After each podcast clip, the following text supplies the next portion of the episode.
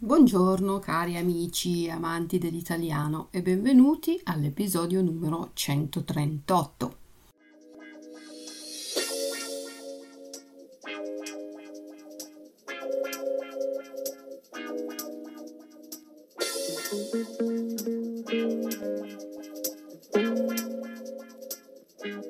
Oggi torniamo a parlare di donne italiane. Vi ricordate forse che avevamo iniziato una serie di podcast sulle donne italiane, sulle dieci donne che hanno fatto la storia d'Italia. Abbiamo parlato di donne che si sono distinte nella politica, come Nilde Iotti nell'episodio 127. Abbiamo parlato anche di donne che sono state molto importanti nella letteratura, come Grazia Deledda nell'episodio 120 e donne che sono state fondamentali nella medicina, come Rita Levi Montalcini nell'episodio 114. Donne che hanno cambiato il mondo della scuola e della pedagogia, come Maria Montessori nell'episodio 108. E donne che hanno cambiato le leggi come Franca Viola nell'episodio 102.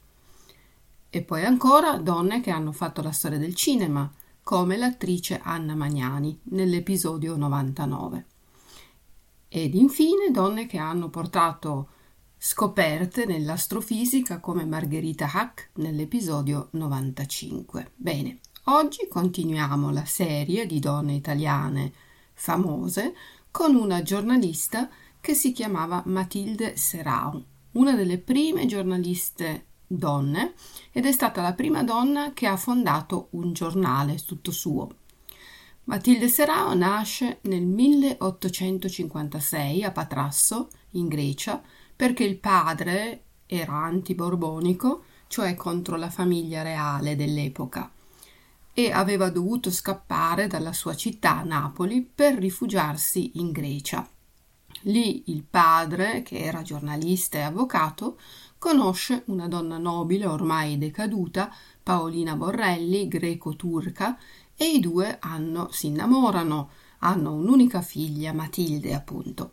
La bambina è robusta, molto diversa dalle altre bambine dell'epoca, gioca in libertà, corre, non ama studiare. Dirà più tardi di se stessa non mi piaceva giocare con le bambole, io giocavo con la trottola, trottola Kreisel, spinning top e correvo come un maschiaccio. Non mi piaceva stare seduta a studiare, non mi piaceva fare la calza. Fino all'età di otto anni non sa né leggere né scrivere. Poi a sedici anni chiede di andare a sentire le lezioni alla scuola normale e da lì comincia ad impegnarsi e all'età di 18 anni prende il diploma da maestra, pensate un po', ma non insegnerà mai. Nel 1879 la madre muore e lei va a lavorare ai telegrafi di Stato. La sua passione però è la scrittura. Dice che non le piacciono quei codici morse, ma appena ha cinque minuti di libertà scrive un articolo e i suoi primi articoli escono sul giornale di Napoli sotto lo pseudonimo di Tuffolina. Rocco De Zerbi, un giornalista, scrive di lei Tuffolina veramente esiste. Leggendo i suoi scritti potremmo pensare a un uomo e invece è una donna, solo che ha bisogno di qualcuno che suoni la gran cassa per farla diventare famosa. La gran cassa, grosse trommel, bass drum. Questo voleva dire in un mondo di tutti uomini è difficile lavorare e per diventare famosa, per essere riconosciuta, c'è bisogno di qualcuno che parli di lei, le faccia pubblicità. E con questo articolo Rocco De Zerbi apre la strada a Matilde e alla sua narrativa. Nel 1878 Tufolina, alias Matilde, Serao, pubblica Opale e poi tutta una serie di novelle fino ad arrivare al suo primo romanzo. Le qualità femminili apprezzate in quell'epoca erano la bellezza, la timidezza, la riservatezza, l'ubbidienza e Matilde non ne ha neanche una, è tutta diversa. Anche per gli scrittori maschi, però, in questo periodo è molto difficile. Siamo alla fine del verismo, era un movimento letterario che tendeva a raccontare storie di vita vera. Giovanni Verga scrive Cavalleria rusticana, trasformata poi in opera teatrale e poi nell'opera di Mascagni. Seguono poi le opere Pagliacci di Leoncavallo e La Tosca di Puccini. In letteratura è molto difficile perché si scrive in modo sgrammaticato, non lineare, una scrittura difficile. Matilde fa una ricerca su quello che deve essere la funzione di uno scrittore e di un giornalista. Lei racconta vedendo dal vero, ma con sentimento. È veramente curiosa di sapere cosa sentono gli altri e questa cosa si sente nella sua scrittura. Nel 1882 si trasferisce con il padre a Roma e lì decide di diventare giornalista. Il modo in cui scrive, rivolgendosi a tutte le classi sociali, con uno stile semplice, la fa conoscere. Va a lavorare per il giornale Capitan Fracassa. A questo giornale i lettori potevano scrivere lettere e c'era un rapporto diretto tra giornalista e lettore. Matilde ha un gran successo. Scrive articoli sulla borghesia ma anche sui vicoli più poveri della sua città, Napoli. Descrive la povertà, gli omicidi, i casi di camorra, di mafia. Nei suoi articoli parla di tutto e tocca tutte le classi sociali, dicevamo. Parla per esempio della famosa attrice Eleonora Duse, musa ispiratrice del poeta D'Annunzio e sua grande amica, ma anche delle lavandaie che fanno un lavoro povero e faticoso, e poi parla delle donne che fanno la pizza. Sulla pizza racconta che un imprenditore romano viene a Napoli e la prova. Quando torna a Roma apre un ristorante dove mangiare la pizza. All'inizio ci sono tanti clienti curiosi di provare questo piatto, ma piano piano i clienti vanno altrove e la pizzeria chiude per mancanza di clienti, perché, dice la Serao, questo tipo di piatto lo possono mangiare solo i napoletani. Ecco, questa opinione era molto sbagliata, come sappiamo, ma ci racconta il modo di vedere, di scrivere di questo giornalista, che ama guardare le piccole cose, le persone semplici, ed è così legata alle tradizioni di Napoli. Due sono le caratteristiche dei suoi articoli: usare molti aggettivi e descrivere con amore. Parla di furti, delitti, camorra, ma con gentilezza e sempre mettendo una luce su un problema e additando le persone, cioè facendo capire che le persone, le istituzioni potrebbero fare qualcosa per migliorare la vita difficile dei napoletani e farli smettere di soffrire. Nel 1884, mentre lei è a Roma, a Napoli scoppia il colera e Matilde reagisce in modo accorato e polemico al consiglio che il politico Agostino De Pretis dà per risolvere il problema, e cioè lui propone di sventrare Napoli per risanarla, sventrare den Bauch aufschlitzen, to draw, e sarebbe abreißen, to flatten. Da qui nascono una serie di articoli che poi lei raccoglie in un libro che sarà un capolavoro dal titolo Il ventre di Napoli, The Bauch von Naples, The Belly of Naples. Naples. A Roma conosce Edoardo Scarfoglio, anche lui giornalista esperto. Scarfoglio all'inizio critica duramente il primo romanzo romano della Serao dal titolo Fantasia, ma poi si innamora di lei e la sposa anche se la scrittura della Serao a volte dura, non bella, è comunque densa di significata, piena di significati. E anni dopo, quando Scarfoglio, cioè suo marito, si comprerà una barca, un panfilo, yacht, yacht, lo chiamerà proprio fantasia, come il romanzo che aveva tanto criticato. Si dice che Scarfoglio senza Matilde non sarebbe mai diventato così famoso, non avrebbe mai conosciuto letterati come D'Annunzio e non avrebbe fatto tutte le cose che ha fatto grazie alla moglie. Matilde e suo marito fondano il giornale Il Corriere di Roma. Dopo tornano a Napoli e grazie all'aiuto del banchiere Matteo Schilizzi fondano il Corriere di Napoli. Dopo un po' di tempo però la coppia più famosa del giornalismo italiano e il banchiere non vanno più d'accordo e cominciano a litigare. Pensano quindi di rendersi indipendenti i due, e così il 21 gennaio del 1892 lasciano il giornale e poco dopo, a marzo dello stesso anno, aprono il giornale Il Mattino. Matilde è curiosa di vedere le abitudini e la fede delle persone e per il giornale fa un viaggio in Palestina, del quale dirà prima di partire ero credente, adesso, dopo il viaggio, lo sono ancora di più.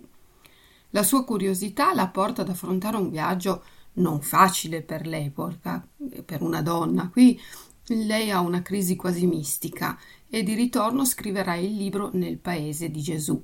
Scriverà poi anche Le Tre Marie, che descrive le donne e il modo di essere religiose come donne.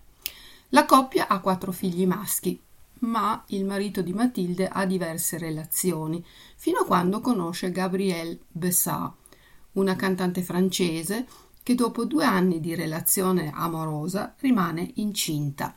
Scarfoglio rifiuta di lasciare la moglie, la Matilde, e Gabrielle, la sua amante, va davanti alla porta di casa di Edoardo e Matilde e si suicida con un colpo di pistola.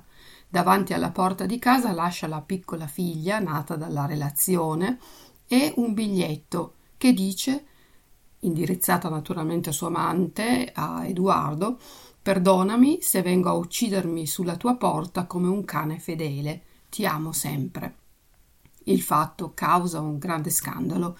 Il banchiere, ancora proprietario del giornale, il Corriere di Napoli, e ancora arrabbiato per i litigi che aveva avuto con la coppia e perché Matilde ed Edoardo avevano lasciato il giornale, si vendica e pubblica un articolo parlando della cosa in modo molto dettagliato, facendo nomi, cognomi. Matilde e suo marito sono allora costretti a parlarne anche sul loro giornale ma Edoardo ne parla in modo molto freddo e declina ogni responsabilità. Matilde invece prende con sé la bambina di Gabrielle, Paola, che lei chiamerà Paolina, e la crescerà come una figlia. Pensate che carattere forte questa donna, che ferita ed umiliata nel suo intimo, decide addirittura di prendersi carico della figlia dell'amante del marito. Nel 1900 Scarfoglio in un'inchiesta condotta da un senatore sull'amministrazione comunale di Napoli, viene accusato di essere corrotto e anche Matilde viene accusata di aver preso dei soldi ed essere corrotta. Scarfoglio si difende e difende anche la moglie, pubblicando tutto quello che aveva guadagnato e dimostrando che le accuse erano false. Ma poco dopo la firma di Matilde scompare dal giornale e si dedica ad una rivista, una nuova rivista, La Settimana, che però non ha successo. La sola rubrica creata dalla Serao, chiamata Api, Mosconi e Vespe, ha veramente successo, è l'unica rubrica che ha successo di questo giornale e viene pubblicata per 41 anni. In questa rubrica la giornalista tratta di temi di vita di tutti i giorni.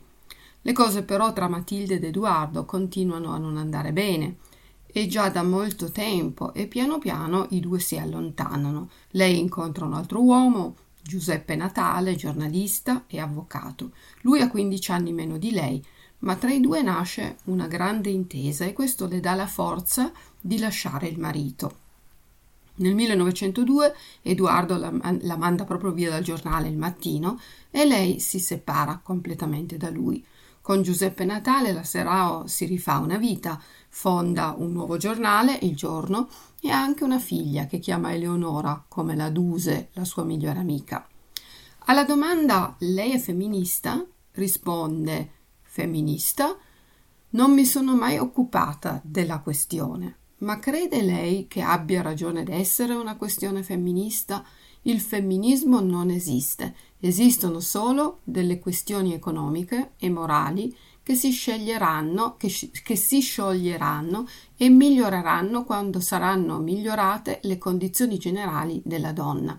Assicurare alla donna il diritto sacrosanto di vivere, darle i mezzi per esercitarlo questo diritto, sottraendola alla necessità di un controllo o di un appoggio maschile, questo se accetto la parola è femminismo. Pensiamo che è comunque una donna dell'Ottocento eh, e quindi è comprensibile che non capisca la parola femminismo, però si è fatta strada, lavora in un mondo di soli uomini e parla di donne che non abbiano bisogno dell'appoggio maschile. Beh, per me questo era già allora un modo di pensare molto moderno. Una volta dice Maledetta questa mia gonna. Questo perché, come donna, non può entrare nelle case chiuse o case di tolleranza, come si chiamavano una volta i bordelli, per poter raccontare la storia della prostituzione femminile a Napoli e quindi far vedere e conoscere come le donne a Napoli erano costrette a prostituirsi e a raccontare la vita delle donne nelle case chiuse di quel periodo e le ingiustizie sociali subite da queste donne. Matilde scrive Le vie dolorose e si occupa anche delle maestrine d'Italia. Chi erano le maestrine? Quando l'Italia viene unificata si pone il problema, dopo aver fatto l'Italia, si devono fare gli italiani. E allora il governo manda delle maestre ad insegnare in posti lontani, sperduti, pieni di miseria. E queste donne sono mal pagate e soprattutto esposte anche alle attenzioni di uomini che non sono sempre bene intenzionati. Questo porta a grandi problemi, fino a quando una donna, Italia Donati, si suicida nel 1886 perché era stata diffamata, era stata molto criticata. Matilde scrive diversi pezzi, additando i politici e richiamando l'attenzione su un problema che non sarebbe neanche stato conosciuto senza di lei.